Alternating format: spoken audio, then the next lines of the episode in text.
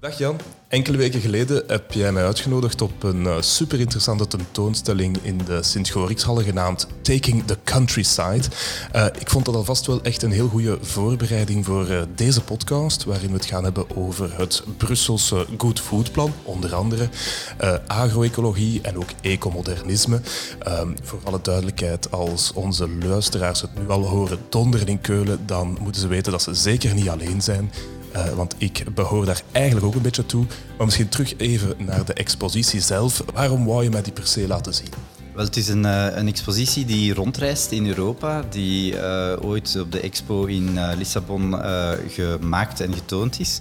En mij stimuleerde die tentoonstelling omwille van twee redenen. Eén, Sébastien Marot, dat is de, de architect-filosoof die de tentoonstelling heeft opgezet, stelde eigenlijk twee vragen. Eén, op welke manier hebben uh, agricultuur en architectuur uh, zich samen ontwikkeld, al dan niet wel. En daar wordt eigenlijk een, een, overzicht gemaakt van de geschiedenis die vrij ver teruggaat en niet enkel met een Europese insteek, maar ook hoe dat het in Latijns-Amerika gegaan is en in andere streken.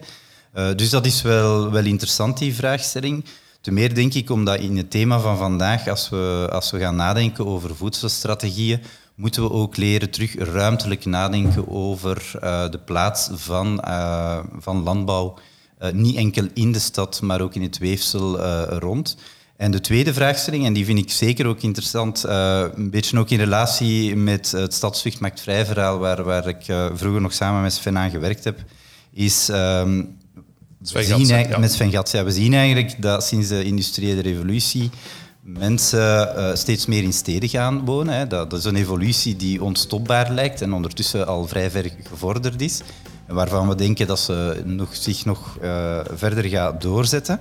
Dat lijkt onvermijdelijk. Tegelijkertijd lijkt dat eigenlijk ook onmogelijk. Die, dat spanningsveld wordt eigenlijk in die, in die tentoonstelling uh, getoond van welke modellen zouden er eventueel naar de toekomst die verhouding tussen stad en platteland kunnen vormgeven. Ah, wel, ik kom uit architectuur. Jij komt uit de agricultuur, dus we weten al welk deel dat we hier gaan protegeren.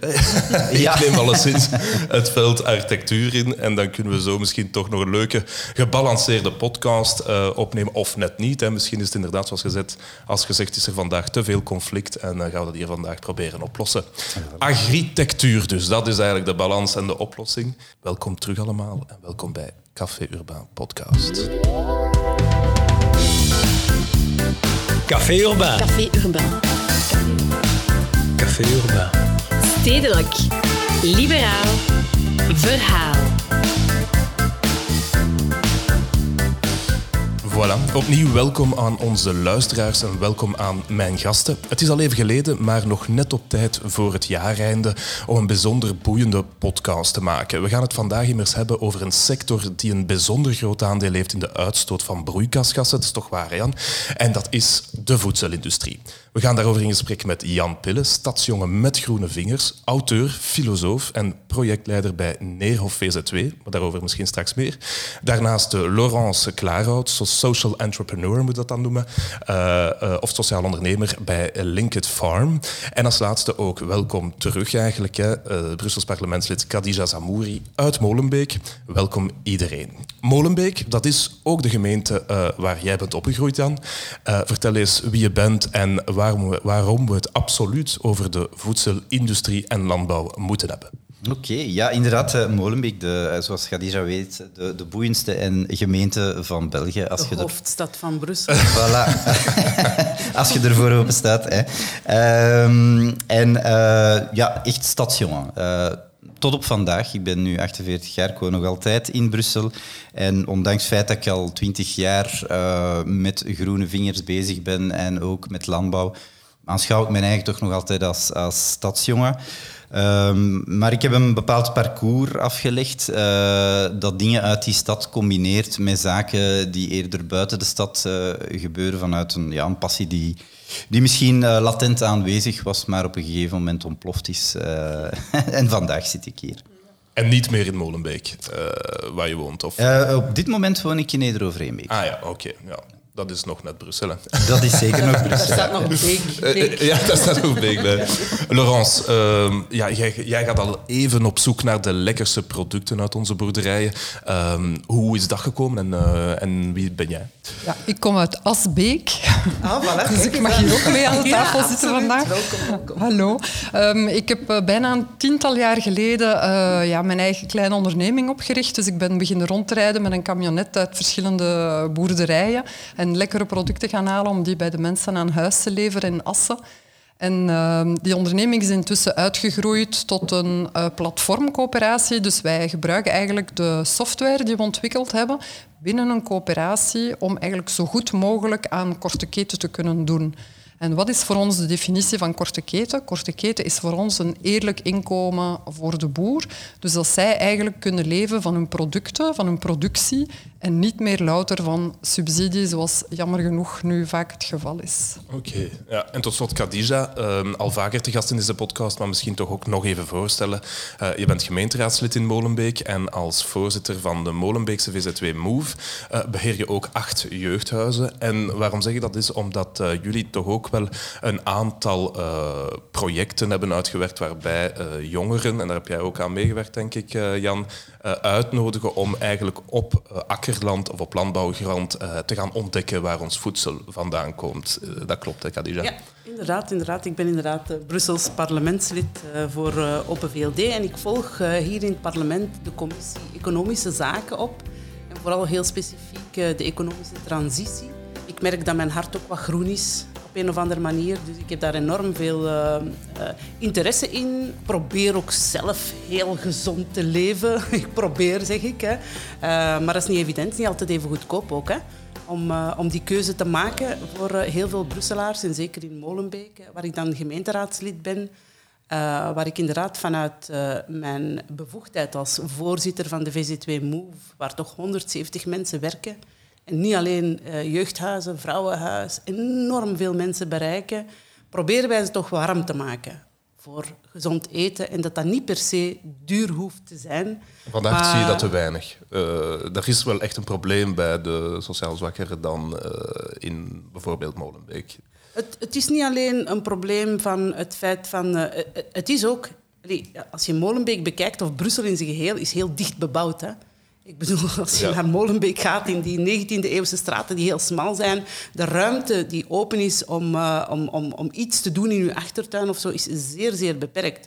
Dus we hebben daar heel mooie voorbeelden, zoals eh, eh, Atelier Groot Eiland, die achter hen aan, het kana aan de kanaalzone een heel groot stuk grond hebben, waar heel veel jongeren ook naartoe komen. Dus wat ik probeer als voorzitter is eigenlijk om met die jeugdhuizen en eh, vooral de jongeren, om ze daar warm voor te maken. Om ze daar bewust van te maken van hoe fijn het is om zelf je groenten te kunnen kweken, om iets te zien groeien en uiteindelijk te weten waar je doet groeien eh, en om dat dan nadien natuurlijk te consumeren.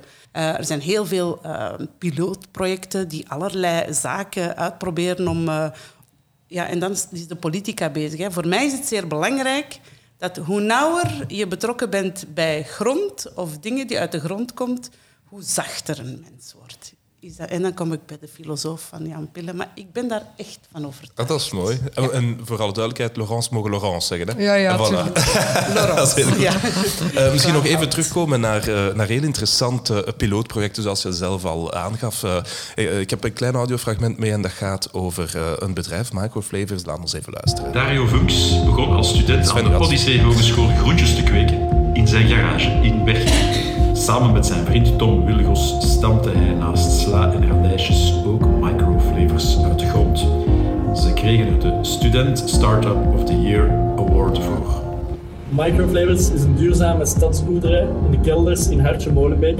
Wij kweken met deze installaties groentjes, microgroenten. Op 4 tot 20 dagen tijd leveren deze dan aan 120 restaurants in en rond Brussel. Allemaal met de fiets. Dit bedrijf vult het ecosysteem van de Brusselse economie Ja, uh, Jan, ik ga terug even bij u. Waarom laten we dat even luisteren? Uh, omdat we toch even best context scheppen. Ik denk dat inderdaad we even moeten richten waarover we nu juist bezig Mhm. zijn. Dus even beginnen bij het begin. Als het gaat over voedselproductie in steden en over duurzame landbouw, dan komt de term urban farming wel in slang. Zoals Mhm. zie dat toch heel vaak passeren. En dat is nu ook de reden uh, waarom dat veel mensen dan die connotatie maken met bijvoorbeeld zo'n bedrijf als Microflavors. Maar langs de andere kant wordt je dagdagelijks door zoveel termen eigenlijk overladen dat je op duur ook niet echt meer weet waarover ja. het nog gaat. Hè. Agrocultuur, ecomodernisme, permacultuur, CSA, Community Supported Agriculture is dat dus. Urban farming, social handling, bioregionalisme, regeneratieve landbouw. Probeer er maar eens uit te geraken. waarover hebben we het eigenlijk? Ja, er zijn bijna meer termen dan dat er nog landbouw is. Ja, dat is zeker. ik denk... Ik denk uh, los van wat dat, al die, van wat dat al die zaken betekenen, is het belangrijk. Ik spreek zelf eigenlijk niet over stadslandbouw. Ik spreek over landbouw binnen een bepaalde context, omdat dat altijd het geval is. Waar dat je ook voedsel teelt en op welke manier dat je dat ook doet, het is eigenlijk de context die mee gaat bepalen hoe dat je dat gaat doen. Gaat doen. En dan natuurlijk als beleid moet je zelf de vraag uh, stellen binnen een gegeven context welk soort productie, uh, maar niet enkel productie, ook de verwerking, uh, zoals daar straks in, in het stukje fragment, hè, uh, hoe gaan we dat vervoeren, hoe gaan we dat tot bij de klanten brengen. Dus al die dingen samen moet je op een heel holistische manier bekijken. En dat is voor mij wel, wel de essentie van de zaak. Wat dat ook uw visie of uw overtuiging is hè, op landbouw of op voeding. Uh, het zou toch altijd moeten gebeuren van een reflectie die heel veel zaken tegelijkertijd uh, in ogenschouw neemt. Hè. Niet enkel het uh, economische aspect. Hè. Microflavors is een bedrijfje dat inderdaad economisch goed doet, maar waarbij dat je ook kunt kijken naar het sociale aspect. Ook daar doen ze goede dingen in trouwens. Ja. en waar dat je ook kijkt naar het ecologische. Hè. en in dit, het geval van dit filmpje gaat het over recuperatie van water en, en, en, en warmte en dergelijke meer. dus ik, ik vind het heel belangrijk om dat telkens vanuit die context te doen en waar dat Laurence daar straks naar verwees, dat vind ik ook heel belangrijk. We moeten daar altijd de vraag stellen van hoe rechtvaardig is het systeem dat, dat we opbouwen. Hè? Op welke manier worden boeren uh, verloond voor de productie die ze geven, maar ook alle, alle andere schakels. En finaal, en dat is belangrijk, wilt je een systeem dat die boeren een goed en duurzaam loon geeft en tegelijkertijd uw consument toegang geeft tot gezonde voeding. Dus een, een juiste balans. Laurence, dat is uh, ook uw mening. Als, je, als we al die termen nog eens op elkaar gooien, dan noemt Jan zich vooral, een, uh, als ik het goed begrepen heb, uh, iemand die nogal begaan is met het woord permacultuur. dat is een beetje wat dat, ja, dat jij jezelf Dat is, dat is mijn en dat, ja. ja. Voilà. Is ja. dat iets dat jij ook volgt? Of, of, of zie jij jezelf op een andere manier? Welk woord sluit het best aan bij jou, als, je, als je dat zo moet noemen dan? ja, ik denk dat het woordje permacultuur inderdaad heel veel omvat, omdat het, zoals Jan zegt, ja, dan ga je echt ook op een andere manier in cirkels denken en ga je ook uh, inderdaad dat sociaal component um, dat jij daarnet ook uh, vernoemde, is, um, ja, ga je op een heel andere manier naar voeding kijken, naar voedselproductie. En inderdaad, het sociaal rechtvaardige is voor ons ook heel belangrijk. Laten we eerlijk zijn. Allee, ja, momenteel is misschien korte keten nog eh, een beetje gezien als voor de happy few. Maar waarom is de andere voeding zo goedkoop? Omdat het gesubsidieerd wordt aan de bron van de productie. Alleen maar daarom kan die voeding zo goedkoop aangeboden worden. Als we die subsidie een stukje verleggen, we gaan zeggen van we gaan eigenlijk niet meer het aanbod, maar misschien een stukje de vraag helpen. Vanuit een subsidie, dan kunnen we misschien helemaal andersom denken in de, in de manier waarop voedsel tot aan de consumenten wordt gebracht.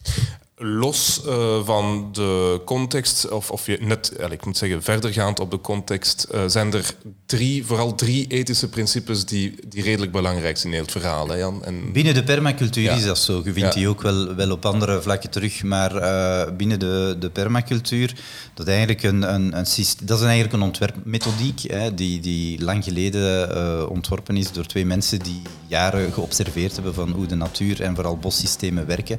En dat dan hebben aangepast naar uh, voedselproductiesystemen, waarbij biodiversiteit een enorm belangrijke rol speelt, zorg voor, uh, zorg voor de aarde. Dus eigenlijk de drie principes zijn zorg voor de aarde, en dan mogen we letterlijk nemen als de aarde. Hè. Je moet je de aarde, de, de vruchtbare grond voorstellen als je een appelsien zou nemen. Je laat daar één druppel water opvallen en die ene druppel water omvat de hele appelsien. Dat is de vruchtbare aarde waarop, waarvan wij leven en waarop wij leven. Hè. Dus daar moeten we wel echt Dat is niet veel. zorg, zorg voor dragen. Ehm, een tweede principe is ook zorg voor de mensen. Daar hebben we het over al gehad. Hè. Dus allee, zien dat, dat mensen die in dat voedselproductiesysteem werken, daar een eerlijk loon voor krijgen, maar ook daar gelukkig van worden. Hè. Eh, simpel en gezond. Hè. Eh, en een ander eh, deel gaat over fair share, noemen ze dat. Dus een eerlijk deel voor iedereen. Niet enkel voor de mens, want het is, het is niet enkel een puur eh, menselijke benadering, maar evengoed voor, voor alle wezens die in de natuur aanwezig zijn en die ook bijdragen aan het systeem. Dus eigenlijk op dit moment voor u ook een beetje, ehm, hoe zou ik het zeggen, niet per se toepasbaar op de huidige economische context die de landbouw eigenlijk genereert vandaag de dag. Er zal nog Wel- veel moeten veranderen, is dat. Ja. Ja, die principes die vinden nu niet echt eh, altijd in het juiste evenwicht terug in, in, eh, in de landbouw. Maar, maar goed, ja, dat is, eh, dat is zoals met alle visies. Je hebt, je hebt een bepaald doel, maar je moet wel weten van waar je vertrekt. Ja. En dat is iets typisch liberaal ook, vind ik. Van, het is niet zozeer van waar moeten we landen, maar heel goed weten van, van welk level playing field willen we vertrekken, zodat iedereen ook gelijke kansen heeft om dan zeer innovatief te zijn om, en, en, en zich als, allee, ten volle te kunnen ontwikkelen binnen een eerlijke context. En dat is niet het geval vandaag. Nee. Zeker niet als we het over voeding hebben. En dat is een beetje de, de politieke kijk op de zaak. Khadija Jan heeft eh, eigenlijk ook meegeschreven aan de Good Food Strategie. Ik weet niet of dat deel 1 of deel 2 was, Jan. Eh, deel 1. Eh, de tweede, de, De tweede, tweede, ja, de ja. tweede deel voilà, van de Good Food Strategie van de Brusselse regering. Misschien even eh, eh, ook weer voor de context te bepalen. Khadija, kan jij misschien nog eh, even ophelderen als parlementslid? Eh, waar gaat dat eigenlijk over? Wel, Die, ehm, de Good Food Strategie is eigenlijk een beleid hè, dat eerst gelanceerd is in eh, 2016 hè, op initiatief van eh, toenmalig minister voor Leefmilieu en eh, Landbouw. En ehm, daarbij wordt voeding eigenlijk eh, centraal geplaatst in de stadsdynamiek. Dat is eigenlijk een beetje eh, de kern. En in hoofdzaak gaat het over twee grote delen, namelijk de milieu-impact hè, bij, de, bij de productie eh, daarvan en de kwaliteit en diversiteit van het voedsel zelf. Dus dat is eigenlijk een beetje de essentie. Nu, voeding heeft eh, ook een heel belangrijke impact, hè, zoals we daarnet hebben gezegd en zoals Jan ook komt te zeggen, op de, de gezondheid van, van alle Brusselaars. En daar zijn we toch wel heel bekommerd om. En daarom dat ik ook wel blij ben eigenlijk met zo'n initiatieven. En ehm, nu, er werden ook eh, enkele actiepunten opgelijst uh, die uh, de voeding in al haar dimensies moet benaderen binnen, binnen dat beleid. Economisch, sociale en vanuit een milieuoogpunt. Dus dat waren eigenlijk aandachtspunten. Nu, in 2020 werd de Good Food Strategie geëvalueerd. En binnen deze legislatuur zijn we ook van start gegaan met Good Food Strategie 2. Uh, dus onder de huidige minister. Um, nu, in Brussel starten wij eigenlijk vanuit een, een, een, proberen we te starten vanuit een sterke positie met een diverse economie. Dat is toch wel ook een beetje onze, onze, onze manier van, van kijken. En daar uh, horen ook verschillende ondernemingen bij die good food al van in het begin uh, in het hart dragen, om het zo te zeggen. En anderen die daar steeds meer en meer op inzetten. Dus uh, zijn verschillende snelheden waarop dat we... Ik denk dat dat ook een, een, een goede zaak is om, om het tempo van iedereen ook uh, te respecteren, maar wel te zorgen dat er beweging is. En dat zijn niet enkel de kleine ondernemingen. We zijn bijvoorbeeld ook, ik ben zelf persoonlijk op bezoek geweest bij Colruyt, de grote, hele, hele grote winkel. En ik was eigenlijk ook onder de indruk van hun uh, duurzaamheidsstrategie. Dus binnen hun gewone werking proberen zij echt ook lokale producten van rond uh, Brussel um, uh, mee in hun, in hun gamma op te nemen. En dat was er letterlijk. Dus we zijn ook in die, in die ruimtes geweest waar de bakken uit de, de rekken worden gehaald. En dat is wel impressionant hoor, als je daar zo rondloopt. Maar dan zie je dus de bakken die geïmporteerd worden rechts. En de bakken van de lokale boeren of de lokale afname, die liggen dan links in andere kleuren. Dus dat is heel, heel duidelijk uh, uh, vastgelegd. En dat, dat vond ik wel... Uh, ik vond dat, dat ze daar echt tot in de puntjes over hebben nagedacht. Ze denken ook na zelfs over hun, hun koelsystemen. Hè? Dus dat dat iets is waar dat, via innovatieve technieken, dat ze, dat, dat niet belastend is voor het milieu. Dus dat, dat apprecieer ik ook wel. Ehm, voilà, dus die good food dat kadert in, in de strategie van de shifting-economie, om eh, nog een term te gebruiken die toch wel dikwijls naar voren eh, komt of gaat komen. En waar die economische transitie waar we ons eh, in bevinden, dat die ons in staat moet stellen ook om onze, om onze ecologische balans, om die te vinden, om dat evenwicht te kunnen vinden. En uh, die economische transitie, om, om dat gedaan te krijgen, moeten we dat kunnen benaderen vanuit verschillende invalshoeken en met verschillende spelers. En dat, dat vind ik eigenlijk zeer belangrijk vandaag. Vind ik ook zeer interessant aan, aan de gasten die hier vandaag rond tafel zitten. Het is een en-en-en verhaal, maar zorgen dat we inderdaad weten waar we vandaan komen en ongeveer dezelfde richting uitgaan. Laurence, als ik even mag vragen, doe het even alsof dat Jan hier niet zit, want ja, hij heeft meegeschreven aan dat plan. Maar vind jij het een geloofwaardig plan? Is, is dat iets waar jij kunt in vinden of, uh, of niet echt? Of zijn er opmerkingen? ja, ja, ik denk dat dat voor ons echt een, een verschil uitmaakt als grootkeukens ons beginnen op te bellen en beginnen te vragen van ja, ja, we willen graag evolueren van twee naar drie vorken, hè, een beetje zoals de sterrenrestaurants. Hè. Um, en we willen graag ja, bio of lokaal bestellen om, om aan die voorwaarden te voldoen. Ja, dan is dat voor mij toch een teken dat dat in de praktijk ook werkt. Maar ik neem aan dat dat, voor u alleen nog wat begin is, of, of dat dat voor u dat dat leuk is om nu inderdaad in de praktijk een aantal voorbeelden te zien, maar dat we daarmee in, in de grote context eigenlijk het probleem nog niet per se uh, hebben opgelost. Hoe ver moet het voor u gaan? Wat ontbreekt er nog in heel dat plan? Waar moeten we naartoe eigenlijk? Wanneer zult jij tevreden zijn? Uh, ik ben niet snel tevreden. Maar uh, het is wel zo dat... Misschien een kleine rechtzetting. Ik ben geen projectleider van het NEER of uh, nu meer, sinds nee. 2020. Ah, okay, ik werk voor Leefmilieu Brussel voor de Good Food Strategie. Uh, dus dan ben ik er ook ingestapt. Ik heb wel mede-evaluatie gedaan en er waren wel een aantal zaken in de eerste voedselstrategie waarvan ik, maar niet, ik niet alleen, wel snel zei van oké, het moet hier niet gaan over een strijd om op de weinige gronden die Brussel heeft of uh, rond Brussel, om daar alle voedsel voor de Brusselaars te gaan. Dat was een beetje een beeld, natuurlijk een, een, een, leuk beeld van de eerste voedselstrategie, omdat dat direct zo'n ambitie stelde van eh, 35% denk ik was het van, van groente. Uh, waarvan, ja, waarvan toen dat ik op het Neerhof werkte zoiets had van ja oké, dat, zal, uh, dat zal moeilijk worden. En ik denk wat dat wel is, wat dat de Good Food strategie ongelooflijk goed gedaan heeft, is, is, is wel een, een teken gegeven. Een heel sterk signaal vanuit de hoofdstad. Dat gebeurt in meerdere steden in Europa, maar ook buiten Europa. En dat maakt ook dat mensen uh, daar beginnen naar kijken en nadenken van oké, hoe kunnen we daarop aansluiten? En aansluiten, dat is eigenlijk ook wel echt het kernwoord, denk ik, van, van een nieuwe Good Food strategie. Uh, er, zijn, er zijn een aantal axen waar rond gewerkt wordt. Productie is er nog altijd eentje. Waarom? Omdat het wel interessant is om projecten als Microflavor, maar ook andere projecten te hebben. Hè. Dan, dan komen mensen daarmee in contact. Dat is economisch ook interessant.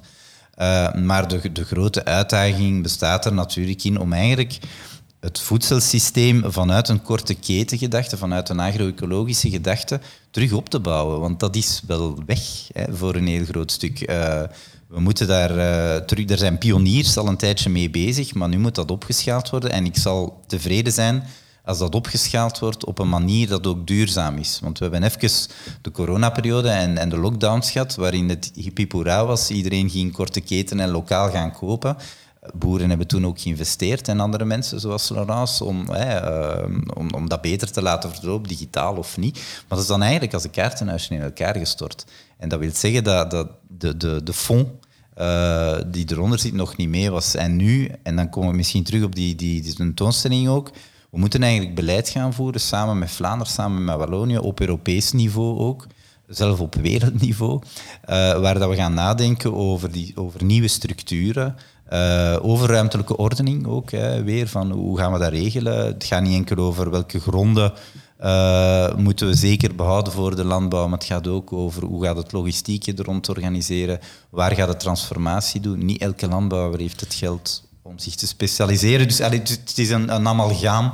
Maar misschien kort, een, een, wat is voor u korte keten? Want ik, alleen in de zin van als je uh, het Europees vlak bekijkt, kun je ook zeggen de korte keten is eigenlijk ook België. Je zit op een uur van, ja, van de hoofdstad. Ja, dat is, dat, op zich is dat toch zeer kort.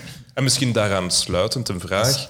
Als, uh, als, het, uh, als, als, het, het, het, ik zal maar zeggen, als de voetafdruk op het klimaat groter is om tomaten hier in Serres met zwaar verwarmde verwarming eh, te gaan produceren. En in Spanje is dat eigenlijk eh, een, een, minder zware gewicht, omdat dat daar toch eigenlijk warm genoeg is. En eigenlijk dan nog enkel de, de vrachtwagenrit is die, die, die uitstoot. Dan is de korte keten hier eigenlijk ook gewoon Spanje. Maar ik denk dat, je, dat, je, denk dat je een aantal dingen op elkaar aan het gooien bent. Nu, ik denk dat, dat wat dat de tomaten betreft, er zijn ook andere aspecten als de energetische aan als we het eh, over het ecologische aspect van tomaten uit Spanje hebben. Maar bon, wat, als de vraag gesteld wordt naar, uh, aan mij gesteld wordt uh, van hoeveel, vanaf hoeveel kilometer spreekt van korte keten, dan, en heb je denk ik niet echt goed begrepen uh, waar, waar korte keten over gaat. Dat gaat meer als enkel de, de, het aantal kilometers. Het plaatje moet wel kloppen. Ja. Het doel is wel van ecologisch tot een systeem te komen dat minder impact als het huidige systeem. Als je alles in rekening brengt. Hè. Maar dus niet enkel de, de kilometers, maar, maar heel veel zaken.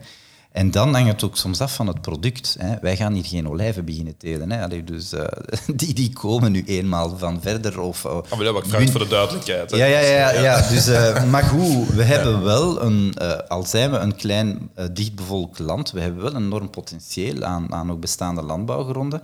Maar we moeten nu wel handelen, want onze boeren worden ouder en, en, en, en liggen ook vast aan een bepaald industrieel landbouwmodel. En dus we moeten eigenlijk een heel duidelijk perspectief geven aan die mensen. En daar kan dat korte ketenverhaal, met alles wat dat erbij hoort, niet enkel het economische, maar ook het sociale en het ecologische, een, eigenlijk een enorme troef worden, zowel economisch als, als ecologisch, uh, voor ons land. Maar het gaat niet zozeer over wij moeten hier per se alles zelf doen, hè, want dan krijg je een soort voedselnationalisme, dat willen we nu ook niet. Uh, maar het gaat over het, ja, ik ga, ik ga op die, die nagel blijven kloppen, het, het zeer holistisch bekijken van van het hele systeem. Maar dat is duidelijk, denk ik. Ja. En dan de Good Food Strategie 2, dan, dat is wel zeer concreet, veel concreter dan het eerste deel. Dan moet ik wel zeggen, dat zijn heel duidelijke actiepunten. Misschien Khadija, um, allereerst voor dat eerste Good Food Strategie, er staan daar zeker een aantal opvallende um, dingen in. Zo concreet is het zeker en vast. Maar misschien nogal dicterend. Ik weet niet uh, hoe, dat, hoe dat je op bepaalde punten van dat plan staat, Khadija. Ja. Ja, ik denk, ik denk dat je dat, um, die good food strategie meer moet zien als een soort van guidebook. Dat je dat meer eigenlijk als richtlijn uh, moet zien. Uh, met de overkoepelende idee van duurzame voeding voor iedereen. En dat we kijken van oké, hoe gaan we daar nu komen? Er staan inderdaad actiepunten in. ik heb hier de cijfers voor mij moet het aantal biologisch gecertificeerde ondernemingen in 2030 verdubbeld zijn en moet er in elke Brusselse gemeente per 6000 inwoners minstens één good food handelszaak zijn. Dat is heel concreet. Maar we moeten daar inderdaad uh, gewoon bekijken als een, een, een, guidebook van hoe, hoe gaan we er komen. Op bepaalde momenten moeten we gewoon een aantal um, uh, minimumdoelstellingen duidelijk stellen. Ik bedoel, tegen 2030 moeten we met z'n allen hè, 30% van onze CO2-uitstoot uh, elk op zijn of haar manier binnen de Europese Unie. Toch? En elk land in de Europese Unie uh, kan dat doen op zijn of haar manier. Hè. Uiteraard, uh, in, in, in Andalusië ga je niet hetzelfde verkeer hebben als dat we hier in Brussel hebben. Dus elke, elke regio bekijkt dat. En dit is eigenlijk ook een beetje... Zo bekijk ik dat in elk geval. En we moeten natuurlijk, uh, Frederik, realistisch blijven ook. Hè. We moeten realistisch blijven. Het moet een en-en verhaal zijn. Ja. Ik denk dat tot nu toe heb ik hier aan tafel toch niet gehoord... Uh, dat we bijvoorbeeld de landbouw en de visserijsector... Hè, we eten allemaal graag vis... Hè, of, uh, of, of, producten die inderdaad, olijven, die, die hier, uh, zoals Jan uh, zei, hier niet gekweekt worden, maar we willen wel eens olijven eten, why not? Dat we eigenlijk zorgen dat die zowel economisch als ecologisch dat dat duurzaam is. Dat die inderdaad, die korte keten, moet je in de context zien van het geheel. Ja, ja, hè? Dus we willen ook gezond voedsel dat, dat minder milieubelastend is en geproduceerd wordt. Dus dat is eigenlijk een beetje wat daarin staat. Dat is dus geen vlees, hè. maar daar uh, komen we later ja, terug. Maar, nee, nee, ik denk. Ja, ja, ja, ik denk niet. Denk, minder, ja, voilà, voilà. Ik denk minder vlees. Ik denk, denk zelfs niet dat je dat aanhaalt, Frederik, dat vlees zelfs niet zo heel gezond is. Te veel vlees, hè. Ah, voor, nee, nee, nee. Ja, ja, te veel vlees. Maar geen vlees, nee. Dat, dat, nee, nee. Extremisten, dat willen we ook niet zijn, hè. Eh, absoluut niet. Maar we willen wel eh, gezond voedsel eh, dat minder milieubelastend is. Daar denk ik dat we het allemaal eh, over eens zijn. Hè? Eh, ja, dank u, Katja. Eh, oh, Katja. Dank u, Khadija. Khadija, ja, inderdaad. maar ehm, hilariteit alom wanneer eh, de bevoegde minister eh, plots voorstelt om eh, landbouwgronden aan te kopen om eh, Brussel te bevoorraden. Ik heb daar ook een audiofragmentje mee. Laat ons toch even luisteren. 20 hectares de terre à cultiver, un magasin pour la vente directe des produits. À la ferme de la distillerie à Bousval, Jérémy et Marie Vermeeren cultivent l'esprit de la ferme familiale. Alors l'annonce du projet d'achat de terres agricoles en Brabant wallon par le ministre bruxellois Alain Marron passe mal. Ma première réaction, n'est- c'est pas la solution d'acheter des terres agricoles au nom d'une région ou d'une province ou quoi que ce soit. Le problème serait plutôt de s'assurer que les terres agricoles restent aux agriculteurs et producteurs belges. Le problème, c'est ça, c'est que c'est toujours la même chose. C'est ceux qui ont plus d'argent qui arrivent à avancer le plus. Et du coup, euh, eux euh, s'accaparent les terres et placent des personnes qui ne sont pas faites pour le milieu euh, producteur, local et agriculteur. quoi. Du côté de la Fédération wallonne de l'agriculture, c'est l'incompréhension également. En achetant des terres agricoles dans la province, la région bruxelloise mettrait encore plus Voilà, dat was een fragment van TV-com Brabant Wallon, een regionale zender in Waals-Brabant. Die vonden dat precies niet zo'n goed idee. Wel redelijk ehm, hilarisch op gereageerd vanuit eh, heel veel hoeken. Eh, Laurence, wat vond jij van die uitspraak en wat bedoelde hij daar eigenlijk misschien mee? Misschien verkeerd begrepen of niet? Nee, ja, ik, ik begrijp de minister eigenlijk. Die wil zorgen voor voedselsoevereiniteit in, in Brussel. Dus ergens begrijp ik wel die, die, Ja. die uitspraak.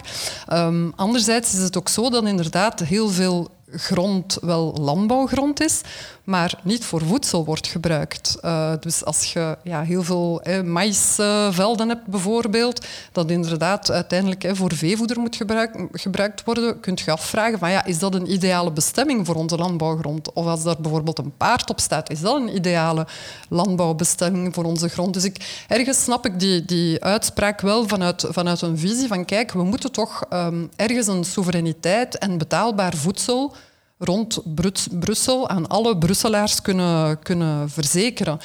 En dus ja, als we degelijk voedsel met heel veel vitamines en mineralen willen produceren, dan gaan we toch ons landbouwmodel moeten aanpassen. Ehm, maar ik hoor het u wel ook weer zeggen. De vraag is, en dat, ik denk dat dat toch de algehele lijn is eh, in een eh, transitie naar een duurzaam voedselmodel. Eh, een, een, een weiland met twee paarden of eh, drie koeien, of, allee, dat is misschien niet per se eh, de, meest, eh, de, de meest efficiënte manier van gebruik van, van, van landbouwgrond. Dus komen we toch terug even op, op het vlees. Hè. Kweekvlees, ja, eh, ik weet niet wat ik daar juist onder moet begrijpen, maar dat is een, innovatief iets. Hè, in de Verenigde Staten, denk ik, zijn ze daarmee aan het eh, experimenteren om te zien wat het geeft. Nu, ik geloof wel ehm, eh, in innovatie. Ik denk echt wel, als, eh, als Claire zei daarnet, van ja, ik heb ook via software eh, proberen om... Hè, iedereen probeert op zijn manier om eigenlijk via innovatie te zorgen dat eh, voeding toegankelijker, duurzamer en, en wordt voor iedereen. En dat denk ik dat we ook daar vanuit de politiek ook zwaar op moeten inzetten. Vanaf het moment dat we daarin kunnen eh, helpen of mee begeleiden van ondernemers die in die sector zitten, moeten we dat absoluut doen. We moeten wel eh, evolueren in de goede richting. Hè. Geen vlees ik denk dat we dat niet, dat we dat niet, moeten, dat we dat niet mogen afdwingen.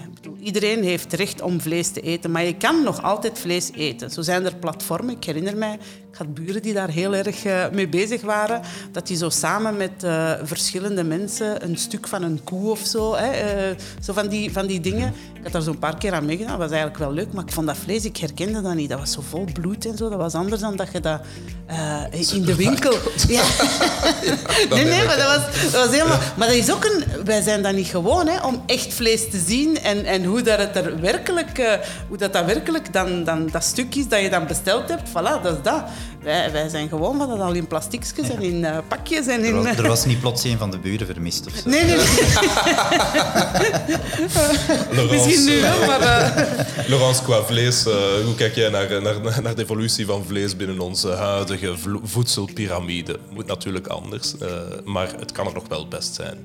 Ja, ik vind alleen dat de veestapel inderdaad een beetje afgebouwd moet worden. En ook dat dieren zoveel mogelijk ook lokaal moeten kunnen eten. Dus dat wil zeggen liefst buiten lopen met eigen voeders enzovoort.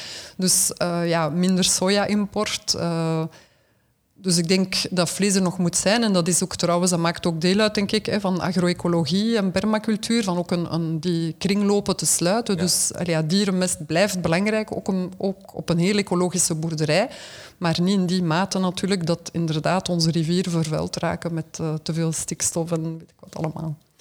Uh, Jan, ik weet dat jij ook uh, toevallig, uh, heel toevallig trouwens, het boek De Wereld dat je niet met minder minder hebt gelezen daar, mm -hmm. van Jan de Schoolmeester en Thomas Rottier. Ja.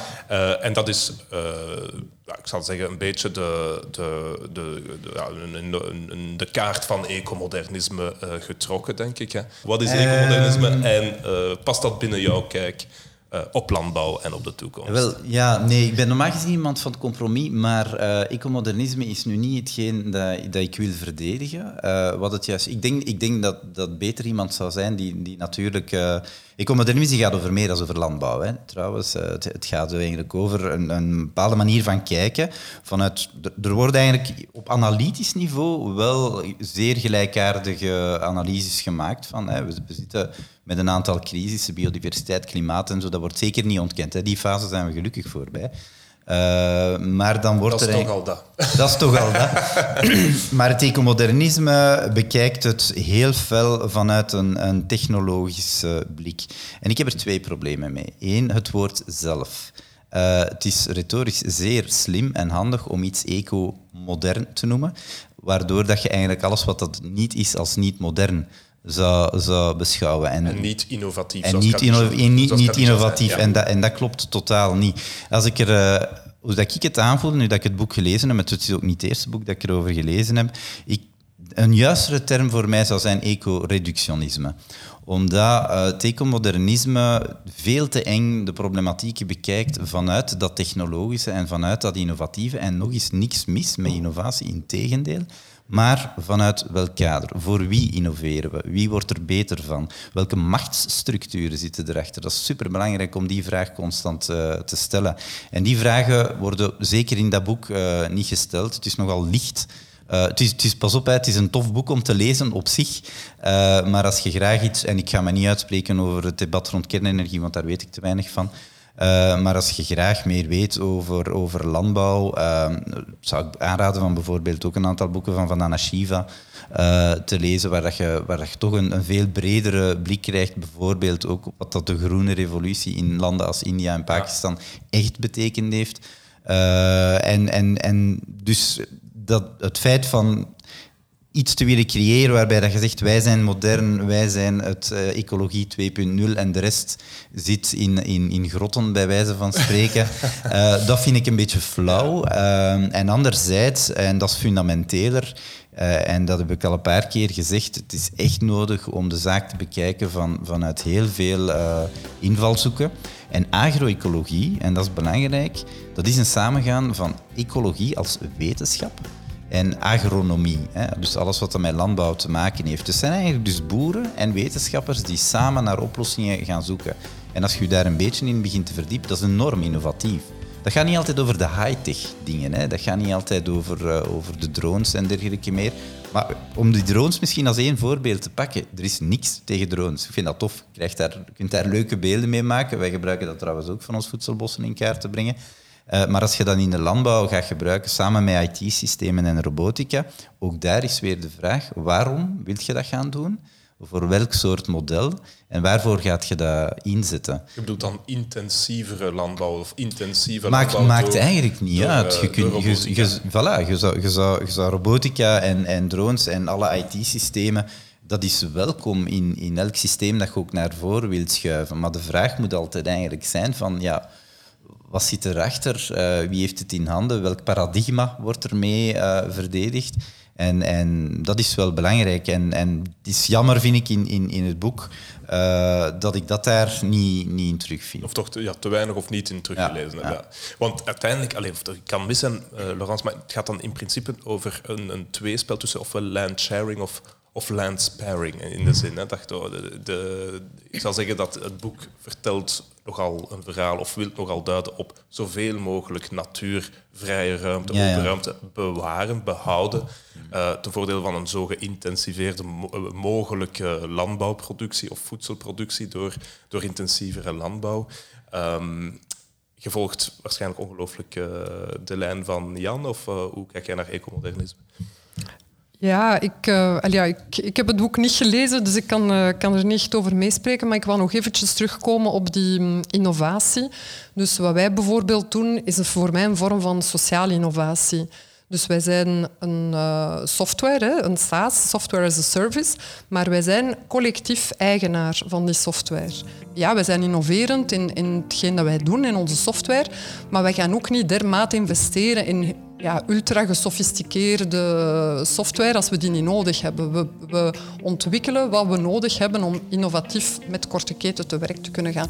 Dus eigenlijk ja, inderdaad die, ja, die balans continu van ja, wat investeer je in innovatie en niet innovatie om de innovatie. omdat het leuk is om, om drones en robots en zo uh, te zien. Dat is, dat allemaal ja, heel tof. Maar uh, als je bekijkt bijvoorbeeld in Vlaanderen, uh, zijn er 3500 um, onderzoekers in de landbouw. Die ja, krijgen waarschijnlijk allemaal een deel van de landbouwsubsidies. Terwijl we weten dat er heel veel boeren zijn die tegen de armoedegrens aanleven. Dus, en dat is dan iets waar ik denk van inderdaad, ja, waar zit dan het, het evenwicht? Dus, dus ja, heel het systeem eigenlijk moeten we opnieuw heruitdenken. En ja, innovatie zeker. We moeten creatief te werk gaan, omdat we met heel moeilijke problemen zitten. Maar alsjeblieft, investeer, eh, richt je niet alleen daarop. We zijn met landbouw bezig en niet noodzakelijk in een bureau. Nee, absoluut. Dat begrijp ik wel. Dat er ideologische verschillen zijn en misschien ook wat weerstand ontstaat eh, ten opzichte van nieuwe uh, modellen of uh, toekomstige landbouwmethodes. Jan, dat is wel duidelijk. een voorbeeld is natuurlijk in Vlaanderen het heuse stikstofdossier, hè, waarbij we dus eigenlijk echt zwaar moeten gaan snoeien in de productie van stikstof. En dus ook heel veel boerderijen of boeren gaan moeten vragen om al dan niet anders of gewoon te stoppen eigenlijk hè, met, met boeren. Um, we zullen daar dus toch echt wel enorm ingrijpende en soms ook pijnlijke beslissingen moeten maken. Dat is wel zeer duidelijk. Uh, maar het is wel essentieel. Ja, dat wel. Maar ook hier denk ik in eerste plaats, uh, ja, wij als stedelingen worden er natuurlijk minder rechtstreeks mee, mee geconfronteerd, toch niet in ons werk. Uh, die boeren die daardoor getroffen zijn, ja, ik snap, allee, zoals iedereen, dat die enorm boos zijn. Ik vind dat we daar ook iets moeten tegenover zetten. Uh, die zijn natuurlijk, uh, dat is een deel eigen keuze geweest, maar dat is natuurlijk ook een verhaal van jaren in een bepaalde richting uh, geduwd geweest zijn.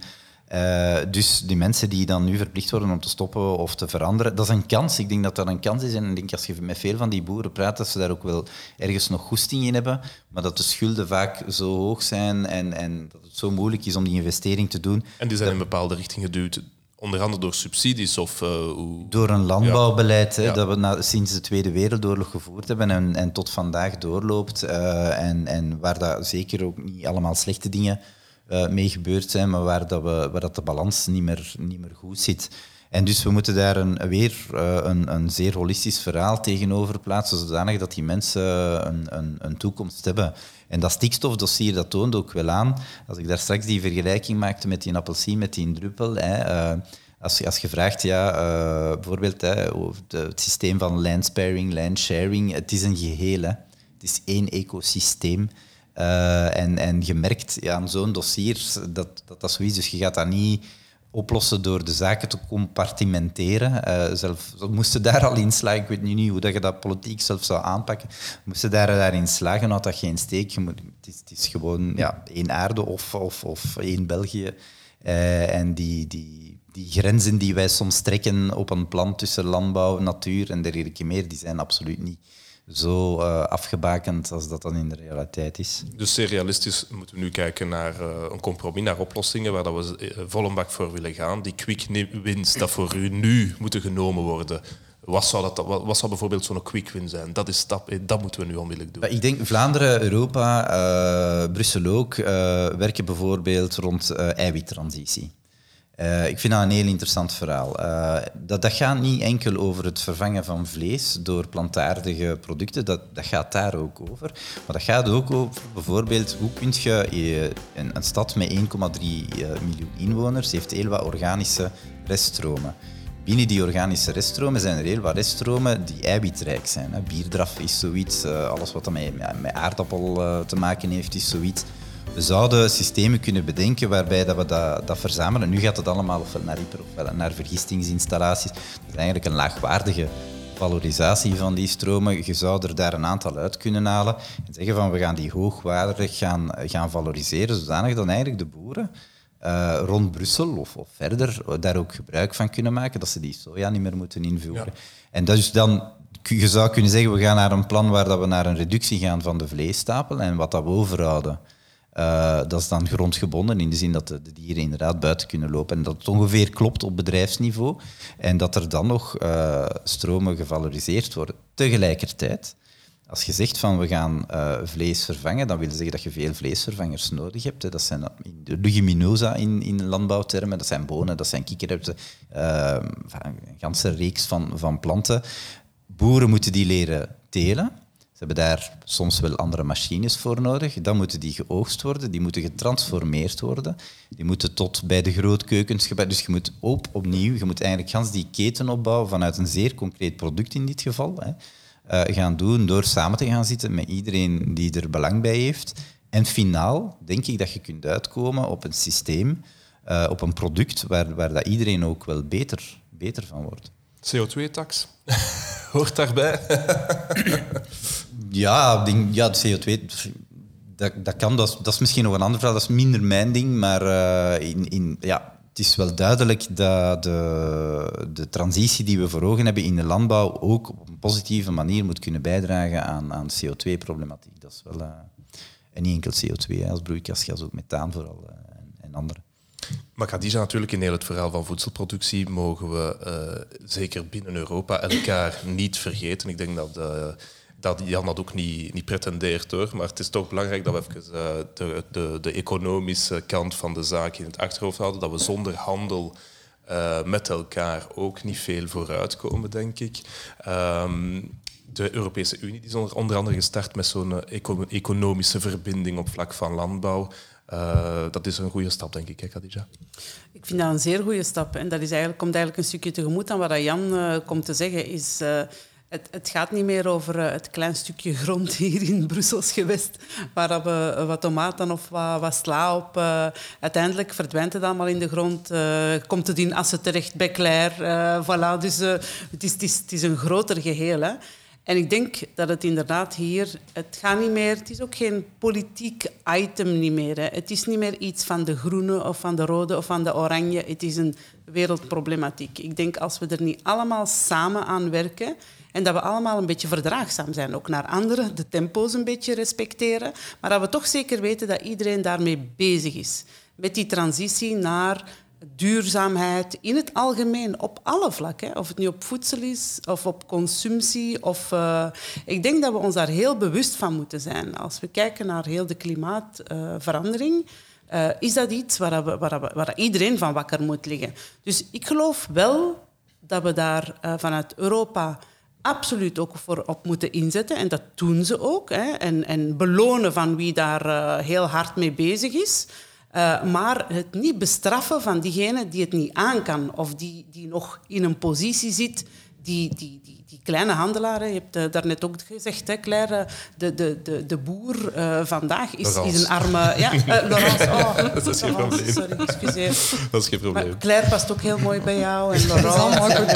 Je mag bij mij ook namen verzinnen. sorry, alle gekheid op een stokje. Maar je hebt daarnet gezegd, inderdaad, boeren zitten, heel veel boeren zitten in armoede. En dat mag het ook niet zijn. Maar we moeten er ook voor zorgen, dat is ook een beetje sociaal liberalisme. Hè? Ik bedoel, niet iedereen heeft de capaciteit en de mogelijkheid om die transitie te maken. Niet iedereen is, is daarvan doordrongen. Als je heel je leven bezig bent geweest daarmee, vraagt dat toch wel heel wat om met wetenschappers of, of om u daar, daarvoor te informeren. Dus ik denk dat we echt moeten ze inzetten als overheid op zowel de grote bedrijven, zoals ik daarnet genoemd heb, de Colrights of de viskwekerijen, of, uh, die moeten blijven bestaan. Maar we moeten allemaal, allemaal moeten we vooruit gaan. Ik zeg sociaal liberalisme, omdat niet iedereen is ook geboren met dezelfde rugzak. Hè. Mm Dus af en toe heeft de ene een, een, een, een, eh, een duwtje in de rug nodig en de andere wat minder. Die, die, die kan al spurten, bij manier van spreken. Maar dat is eigenlijk hetgeen waar ik in geloof, uh, Frederik. Dat had jij ook al aangehaald, hè, Laurence. Het sociale aspect is uh, primordiaal in heel de transitie. Ja, ik vind van wel. Ik vind dat we ja, niemand in de, in de kou mogen laten staan. Maar anderzijds inderdaad ook zou ons uh, platform niet kunnen bestaan zonder een zekere economische rentabiliteit. Dus die twee moeten altijd samengaan. En die twee moeten ook in evenwicht staan. Dus ja, niet enkel dividenden willen uitkeren enzovoort, maar ook hè, het sociale aspect. Dus altijd, ja, het is echt een kwestie van kringlopen en, en evenwicht uh, ook, ook daar inderdaad. Uh, ja, voor, voor mij zo'n... zo'n een, ja, misschien geen quick win en misschien geen gemakkelijke zal zijn om, om de boeren um, ja, meer te sensibiliseren en meer kennis te geven, meer inzicht te geven in al die economische aspecten. Ik vind het eigenlijk heel vreemd dat een boer onder zijn kostprijs mag verkopen dat een boer vaak maar één leverancier heeft en één klant. Welk bedrijf kan overleven met één leverancier en één klant is een heel gevaarlijke situatie. Dus die, die boeren zitten echt ook vast in een bepaald economisch model dat we voor hun hebben uitgedacht. En dus van die, daarop een bredere kijk te geven, ja, en, en andere mogelijkheden te bieden en daarin te begeleiden om, om toch al die, die transitie ook te starten. Het is een economische transitie ook voor hun, naast een ecologische transitie. Ja, dat zou voor mij een, heel mooi teken zijn naar de landbouw toe.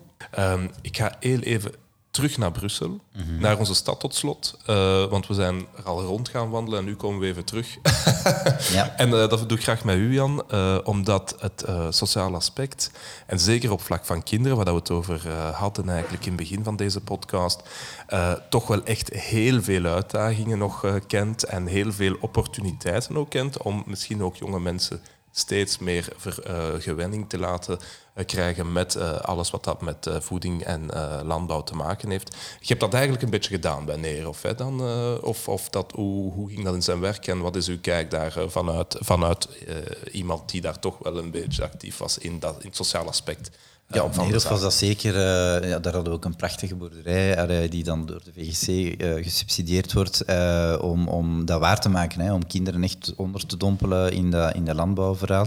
Nu, wat dat voor mij... Ik heb, ik heb een jaar geleden een boekje gelezen van een zekere Engelse leerkracht, Zobel, Beyond Ecophobia. En dat is eigenlijk een super interessant boekje. Dus voorbij de angst van de natuur. het gaat over, over kinderen uit de, uit de stad.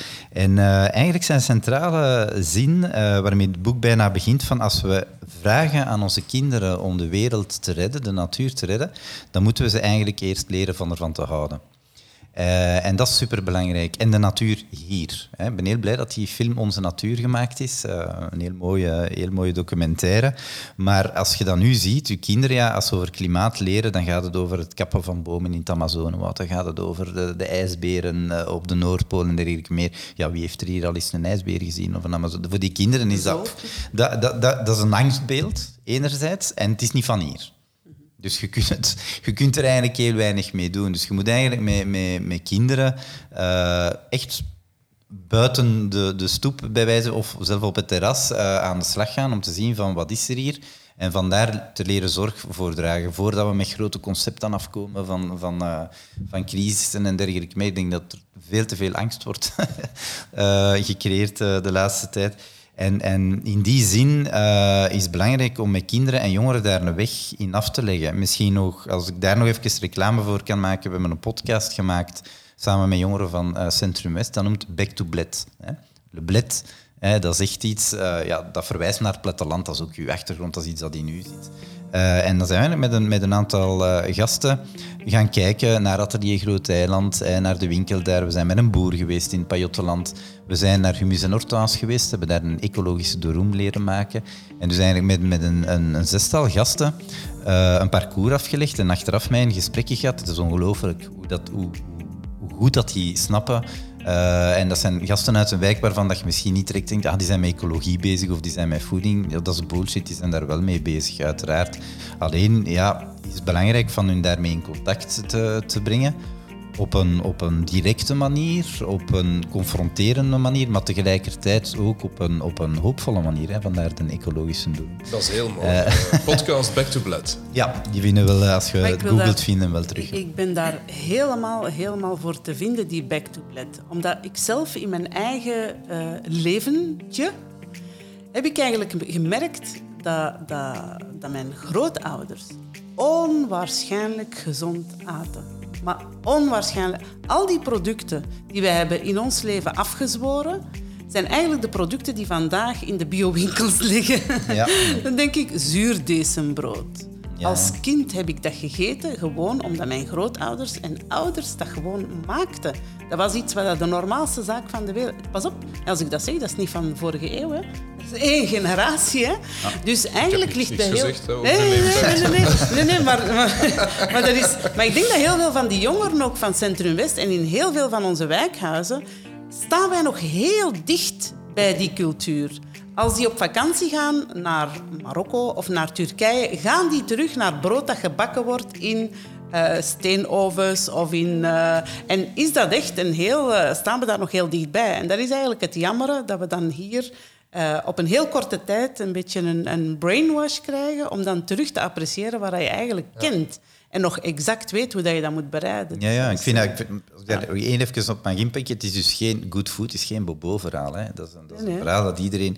Ik ken toevallig wat, wat beter de Turkse gemeenschap in Brussel, in Schaarbeek. Ik ben, ben een paar jaar ook naar Turkije geweest.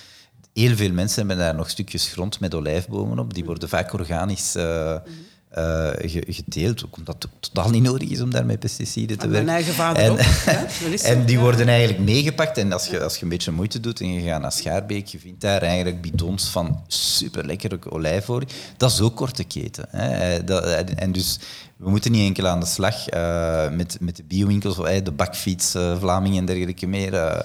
Het, het, gaat erom over te zien van waar vind je nog ja, incentives en, en, en hoe kun je die versterken? Laat ons daar al mee beginnen en dan zijn we al een hele wil, ik wil toch nog iets eraan toevoegen, Jan. Frederik, als ik mag kijken. Het cliché van, van uh, migranten die vanuit Noord-Afrika of Turkije met hun camionetjes of hun... Uh, waarom hebben die een camionetje? Niet alleen voor de kinderen. Maar die hebben een camionetje, want als die terugkomen, mm zitten daar amandelen in. Daar zitten meloenen in. Daar zit honing in. Daar zit olijfolie in. En allemaal producten die ze eigenlijk van op de gronden die daar in de familie nog zijn, die ze, die ze, die ze terug meepakken. Ik heb altijd een fles olijfolie van de Colruyt om mee te koken en een fles olijfolie van bij mijn vader op zijn grond. Die ik eigenlijk echt eet, zo rauw met brood en een beetje zout. Heerlijk is dat. Absoluut, heel lekker. Dus, uh, dat is ook korte keten, hè? Ja. zelfs al hebben we er lang voor gereden. Voilà, prachtig. Uh, dank u wel, Khadija, voor deze persoonlijke noot. Ja, dat een mooie afsluiter is voor de podcast. Laurence Klaarhout, enorm bedankt dat je hier aanwezig was. Merci voor, uh, voor aanwezig te zijn bij ons in de podcast. Jan Pille, dank u wel. Uh, voor u, één, voor het initiatief trouwens. Ja. en voor uw aanwezigheid hier aan tafel. En natuurlijk ook Khadija Zamouri, parlementslid. Dank je wel dat je er allemaal waard. Uh, dank je voor het enorm interessante gesprek. En uh, daar gaan we zeker nog uh, mee aan de slag. Hè. Dank, dank je wel ook aan de luisteraars. En trouwens, het is misschien toch nog een mooi moment om jullie absoluut prettige kerst en prettige feesten te wensen. En we horen en zien elkaar hopelijk terug in 2023. Ciao, ciao.